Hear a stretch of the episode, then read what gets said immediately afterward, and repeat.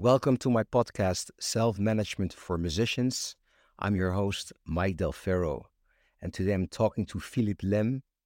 Philippe is a wonderful drummer from the Netherlands. We know each other from the Netherlands, and we both speak Dutch, but of course, this podcast will be in English. He has been living in New York for many, many years. He's playing there with a lot of wonderful people. And he also has a course how to book a tour. And that's one of the reasons I would like to talk to him and share our knowledge in yeah booking yourself as a musician, etc., etc. Philippe, welcome and thank you for joining. Welcome. Thanks, Mike. Thanks for having me. About your musical background before we dive into the, the, the music business part. I started playing drums when I was 16. I fell in love with the instrument instantly. I applied to go to the conservatory in Amsterdam and started in the preliminary year. And I was 19, 19 or 20, and graduated from the conservatory in 2009. And then uh, I worked for a few years in the Netherlands and uh, a little bit around. And then in 2011, I got an opportunity to move to New York to do my master's at the Manhattan School of Music, studying with John Riley. Um, I graduated in 2013 and decided to stay in New York. So I've been here for about 12 years now. I have a trio under my name, Philippe Lemm Trio. Uh, I play a lot of different styles. Um, most of the work I do, of course, is as a sideman, so I play drums for other people. Uh, I teach drums at Columbia University, and I give workshops and seminars about how to book a tour, which comes from my experience of booking tours for my own trio. But I think it's also uh, applicable for anyone that's a performer, could be or a comedian, stand-up comedian, or you do any kind of performance arts and you want to play at other locations, I guess, than your hometown. And then we call it a tour. if it's more than two dates, it's a tour. So yeah.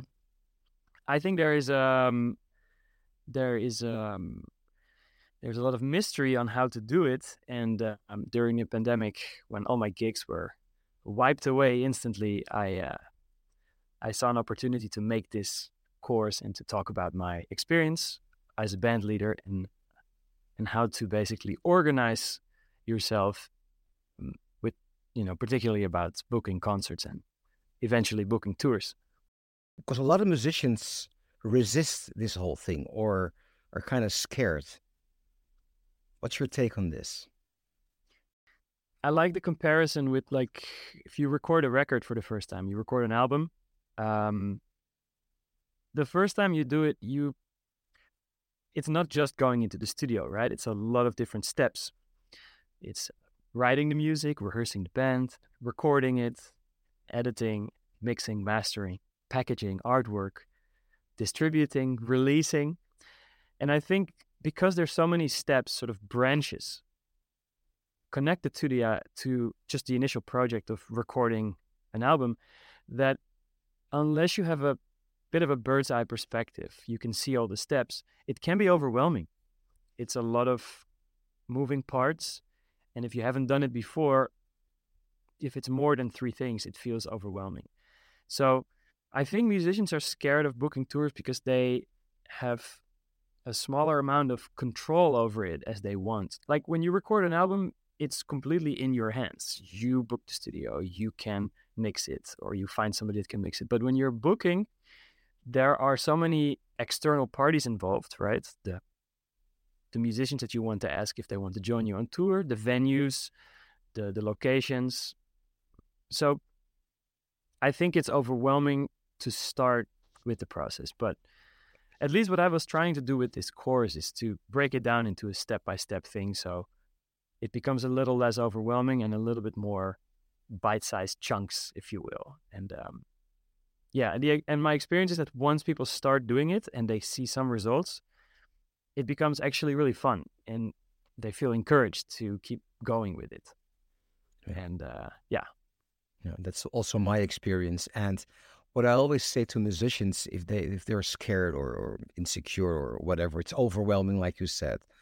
You know, I always say, look, compared to mastering your instrument or your voice or whatever you do musically, which is hard work, you know. I mean, because let's emphasize this: you and I are both serious musicians.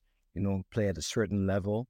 We play with great people, so to speak, and uh, but we also know how to book things. But you know, we're we're not like um, businessmen who play music. We're musicians who know a little bit about the music business, and that's a big difference. But if I if I tell musicians, well, compared to mastering your your music, this is actually peanuts because once you know how to do it, it's actually not so difficult.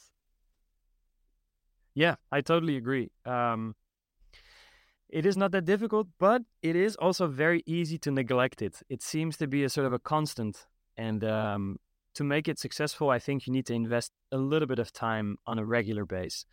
Um, and I think it's easier to spend that time or to understand why you do it if you can make it very concrete. Because um, it's maybe it's similar to practicing your instrument. Like practicing in itself is such a wide, you know, concept. Like you can practice anything. Like you can work on repertoire or your timing or your phrasing or on your sound. But unless you have a specific thing you want to work on, only then you will start seeing kind of results and it's it's measurable. So it's the same with this. It's not that you just spend time on trying to book gigs or shows or, or a tour, but that you set a very specific goal um, with a specific timeline. Like I want to book a tour in one year from now, and I want that tour to be a week long. Then it becomes a concrete project, and it's a lot easier than to focus your energy on it and it doesn't feel like if you don't hear back from a venue that you reached out to that was a lost uh, 20 minutes because you know why you're doing it right? If you're practicing time on your instrument or you practice learning a new song and you don't get it instantly that's okay because you know that you got a little bit better at it at least if you play twice or three times through the song and i think that's the same with with this with booking you need to have a, a specific goal that uh, that you're trying to achieve. But when did you actually book your first tour? How long did it take you? Wow. So when I started doing, let's say, booking, I didn't even think about it like that. I didn't think like I'm gonna book a tour. It was really the the first time that I did it was I had this idea like how nice would it be to play on the street in Paris and um, that was just an idea. I think I was under the shower and I was like, you know what, this summer we should I should play on the street in Paris. And I didn't even have a band at that time, so it really came from just an idea. And I asked some people at the conservatory. It's like, hey, do you want to come to Paris for a week and we'll play on the street? That was it. There was no repertoire yet. There was no band whatsoever, but they were all interested in it because we're all in the first year, and you know who who's going to say no to playing on the street in Paris. How fun is that? yeah. I found out that you could apply for these licenses to play um, in kiosks, which are these small outside stages in parks in Paris, um, for free. So then I thought, oh, if I have seven of those kiosks, I just need to rent a little apartment for us to stay, and we're good to go. There was no, we didn't speak about money. It was very bohemian, like a just gypsy style of going on tour. Like it was not even considered a tour. It was just play music on the street. And after that tour, I I learned a few things. I learned okay, we need a CD because we can't pay all our costs with coins. People donate some coins. It doesn't help.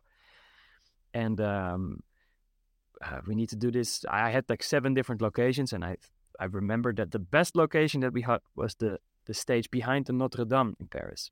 So the next year I did the same thing, but I applied only for that stage. Because some of these stages were like little parks and there was almost no foot traffic. So then we had seven times the next year, seven times the stage behind the Notre Dame, and we had a, a little CD. Which at that time was just like, hey, can you guys send me two songs that you all that that are your compositions or that you recorded? Just make something out of it. So we can sell something to fund this whole thing. And from there on, I think it sort of developed. Every time I did something, I learned something. And that resulted in doing this thing with a quintet I had in the Netherlands, uh, Philippe Lemm Group, which was uh, Eran Har-Even on guitar and Martin Hiltovsky on the bass, and Marta Hogehuis on saxophone, and Dragan Chalina. Great band. Very great band. And we did this for a couple of years. We had a lot of fun and uh, we played a lot on that stage in Paris. And, uh, yeah, I think that's where it started. And the trio started when I was in New York in 2012, my second year. And I think that really, we did a competition in Belgium, uh, the Hoeilaart Jazz competition. It's called the B Jazz competition now. And we won that contest and we got some shows and some money and we could record a record. And then it really became okay, I can Im- apply what I know from playing on the streets in Paris and sort of the logistics that are connected to that. I can apply that to here. Let me just reach out to to clubs and uh, I just send out a whole bunch of emails and didn't hear back from most yeah, places. Of but course, applied and you know it was bit by bit venues um, signed on to this tour and um, I think we played a really great show. So I think they were interested in in having us back. And now I'm trying to sort of build on those contacts mm, ever since, actually.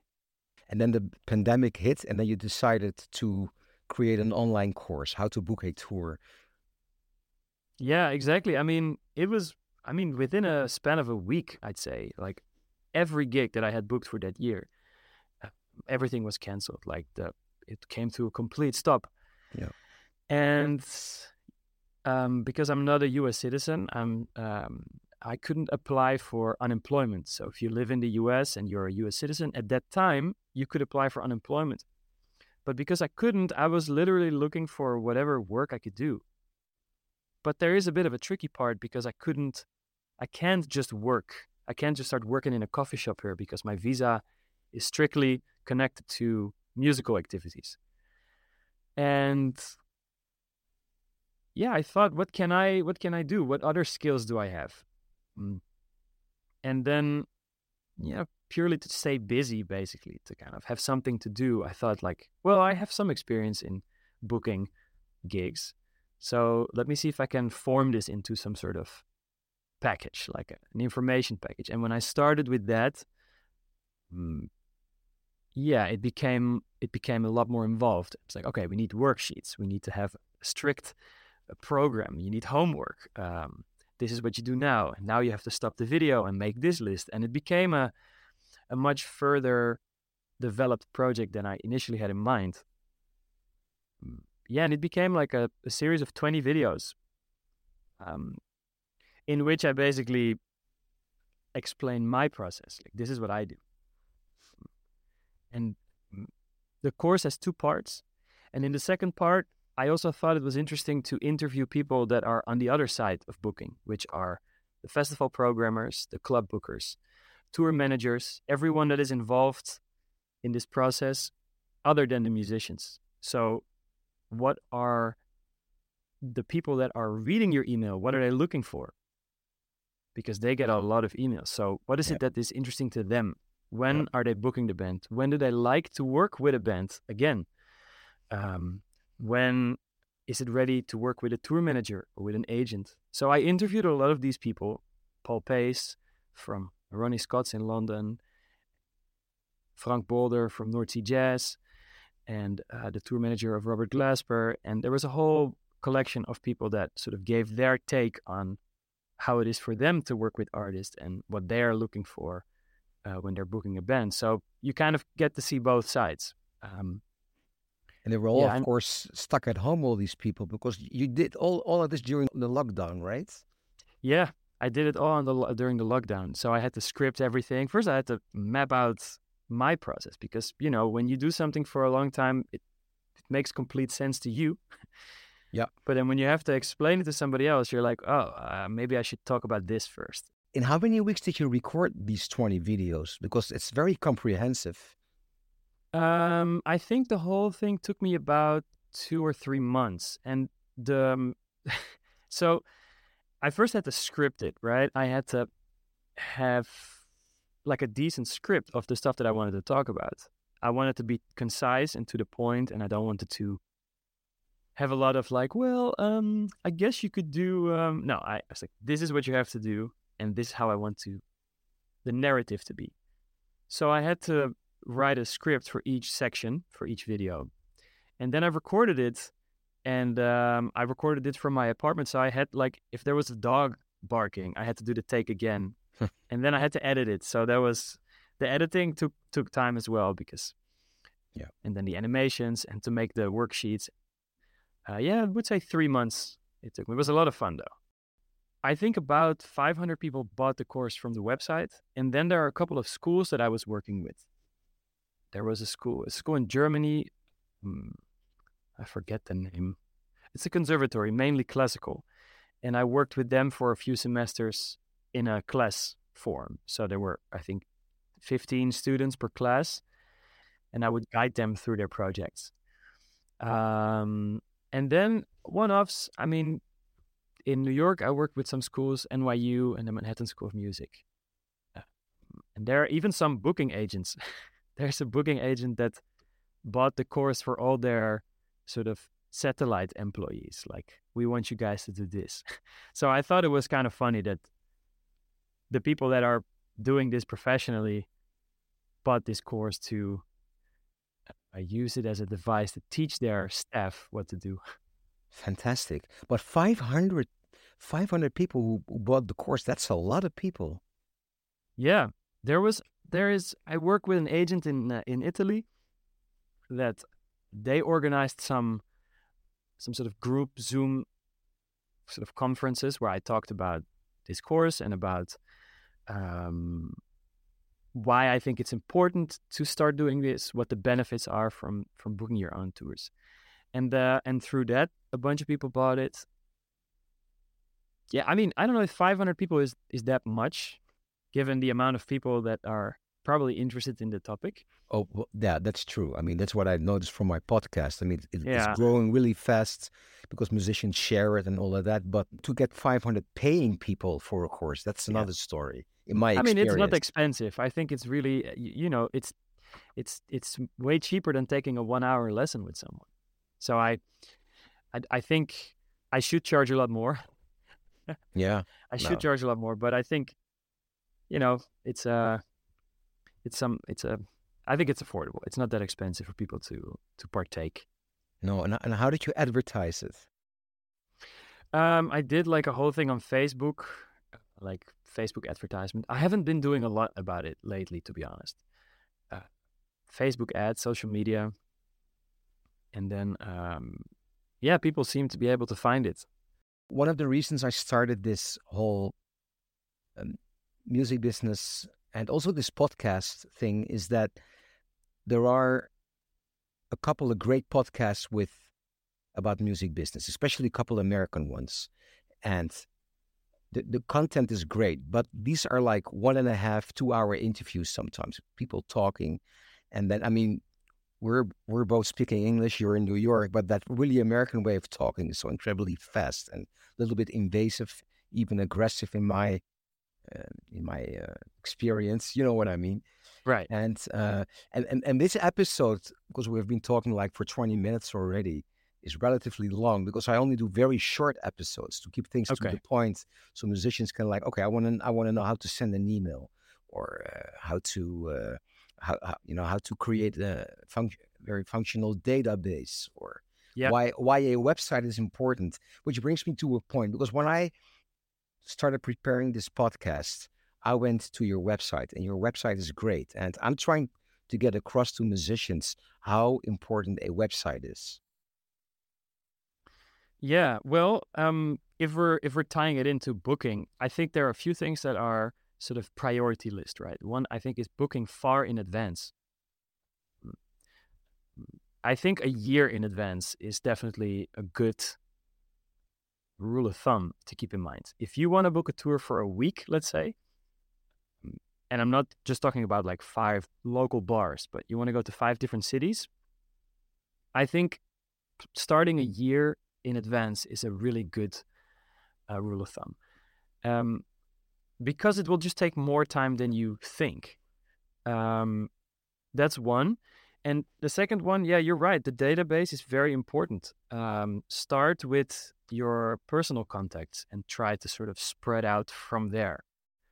Um, so if I know a club in the Netherlands in Utrecht, I'm going to see what are the cities around there. Well, the Netherlands is quite small, but Yeah. if you would do it in another country, the distances might be a bit bigger. You don't want to end up driving for four hours every day. So you're going to sort of Exactly. No. you know, like fan out like that. I start here, then I would like to go there. You plan a year in advance, and what I like to do is I make a sort of an ideal scenario. If everything would work out exactly as I want, if all the bookers that I email say immediately, yes, how much money do you want? We love to have you. Um, I'll make a I'll make a sort of an ideal routing. I say, okay, I would love to play at this venue on that day. That's the goal. And the next day, it would be perfect if I could play at this venue because it's only an hour away. And the next day, I would like to do a gig there. And you know what? I think I can do a workshop at the local conservatory before that. So then I have this image, and it's literally above my desk the dates and the days of the week next to it. And now I know what I'm going for. It will definitely change. But in an ideal way, I I sort of envision how I want it to be. Um, and then of course what you're saying yes all the the the website the videos i think are very important Yeah, particularly videos in front of a live audience. That's what i heard from many different bookers. It's way better if there is live audience and bookers can see how the audience responds uh, to the music. Um, photos videos of course the whole the whole press kit. Um, And don't you? But don't you think that sometimes because look, promoters they don't have a lot of time, you know, and mm. they they receive zillion email, emails every day. When you have like a live gig which takes like two hours, would you send them the whole video? I sent them short clips. I mean, if you can make like a three minute sort of impression video of like different gigs, some highlights, that could work. Some bookers prefer to see a full song just to see. I think it's about risk management, right? Like they don't want to end up with a band that can't bring an audience or doesn't sound good. Um, and you know how it is. If you hear a piano player play, or I mean, you kind of know within 30 seconds if they are if they're good or not. Right. And I think book have a similar fastness in in having a quick judgment. This is what we're looking for. I've heard a hundred bands. These guys can play, or they have something special, uh, or there's something else. Like uh, you have a huge social media following, but um, yeah, I think they are able to kind of scan through these things quickly. You're right. Don't don't send them a two-hour live concert, but you know, a couple minutes of a few songs and maybe a a link to um to to a full song. They know why you contact them. You're not going to ask them how's your mother doing. So the YouTube link should already be visible in the email. Immediate access to your music is your biggest chance. S- You know, you know. Bearing and I in would mind add to that that um that the another thing that is again, I think it's about risk management. They don't want to take the risk that something goes wrong. And I do think that a reference saying, Hey, my name is Philippe Lemm. I'm a New York based drummer and I got your contact from Mike Del Ferro. And if you have played there before, or I know that there's a connection, and you'd be surprised about this, that the band doesn't show up or that they are untrustworthy or there's something else. If there is a connection with somebody that they know, it reduces the risk that there that uh, something goes wrong. Um, oh, Mike Del Ferro, I know him. Yeah, he's great. That show was fantastic. Well, if I get if he recommends somebody, Yeah. that's good. You know, so um, I would definitely put that in there. To expand your network and to get on the, radar screen of people who don't know you, recommendation versus introduction is incredibly powerful. You send out an email and, and you don't get a reply. What do you do? Yeah. Well, there is a whole section in the course literally about this, about all the steps to take because and the bottom line is that there is always an action. So there are basically I would say four main responses, right? The first one is that you don't get a response, like radio silence. So I would say you have to follow up with that. Certain amount of times. There are ways to automate that so the email gets followed up automatically. And then there that's when you don't get a response. And then the other three responses are uh, we're not interested in your music. I have a response for that too. The second one, we, we're full for the season. There's a response for that too. Or um, I'm very busy right now. Like, email me back later. It's just some sort of postponement of any kind of arrangement. And then, of course, the one, we love your music, please come play. But I guess that's kind of self explanatory where to take it from. Yeah. But for all the other responses, um, for all the other replies that you're getting from a booker, I think there is a response. Um, and um, it's a bit tricky to basically explain all of those and the reason why I do that in like this quick in a podcast.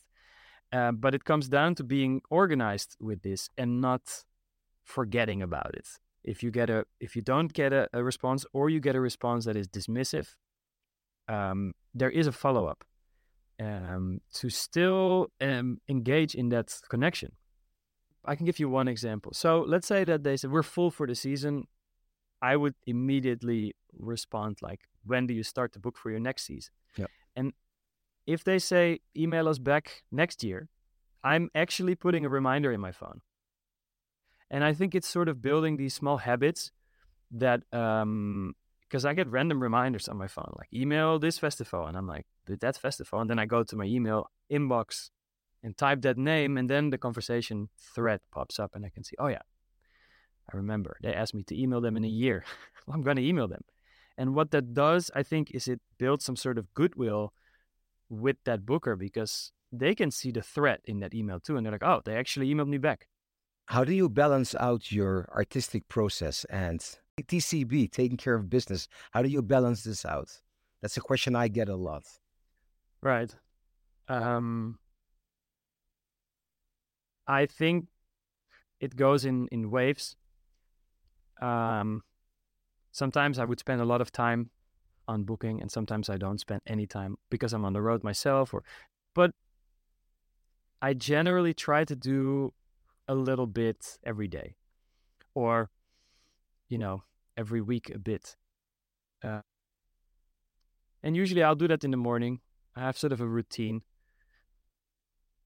For instance, now I want to record a new album because I also need a new album to book more shows and to book the next tour, hopefully for 2025. Um, so again, it's above my desk. Record an album and all the sort of sub categories that are under it, like rehearse the band, pick the material, also write material. Um, I think I function best if I have a clear overview of what not only just needs to be done, but what I would like to do um, and then from that, it's it's sometimes just like crossing out, crossing them out. Okay, I need to decide what material we're going to record. Those ten songs. Okay, I'm going to put all these songs in the gigs that are coming up now, so we can practice them. I need to book a studio. It's some some of these things are just you need to like knock them out of the park one by one. Right. and um, and then uh, you know, maybe at in the afternoon I have time to to practice my instrument or to do some other things. Hopefully at night I play somewhere. Yeah.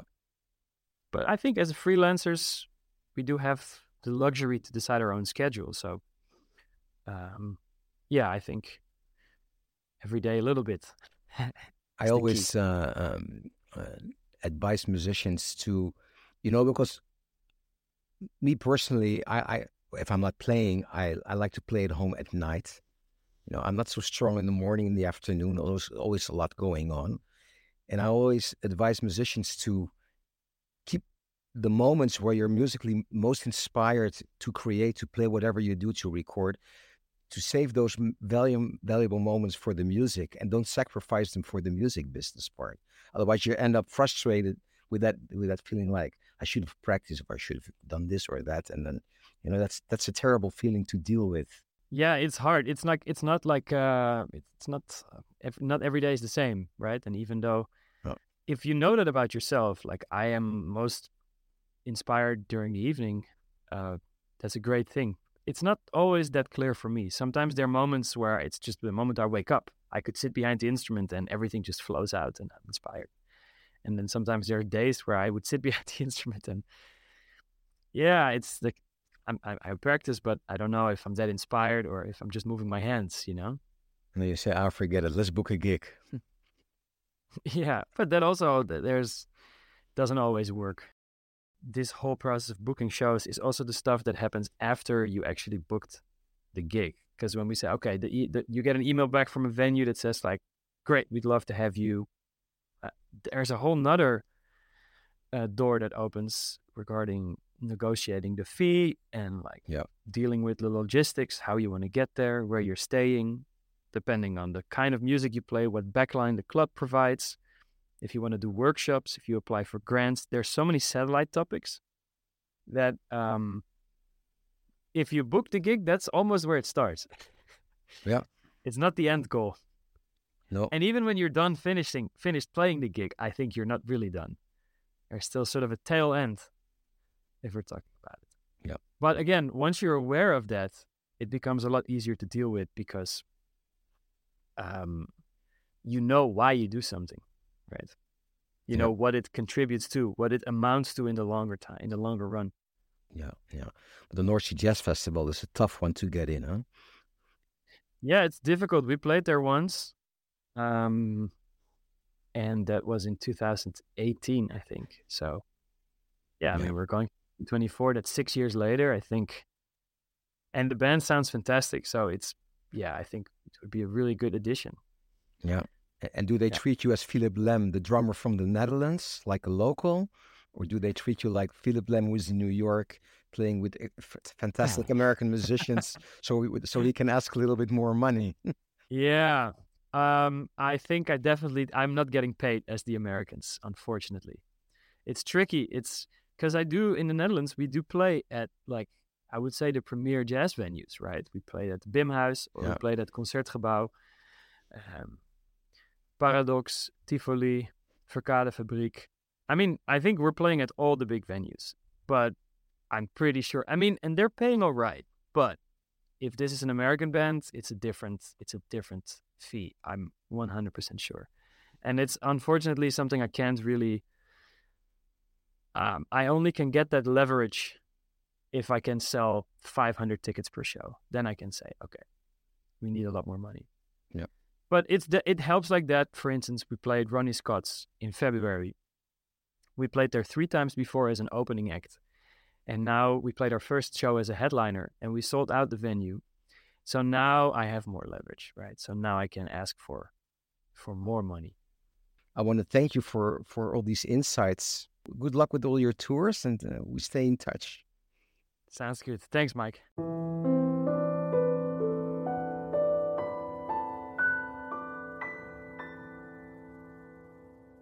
If you enjoy my podcast, then please subscribe, give it a rating, and share it with other musicians. I also host another podcast, the Mike Del Ferro podcast, with travel stories, interviews with wonderful people, and more. You will find it on Spotify and all other podcast platforms or via my website, mikedelferro.com.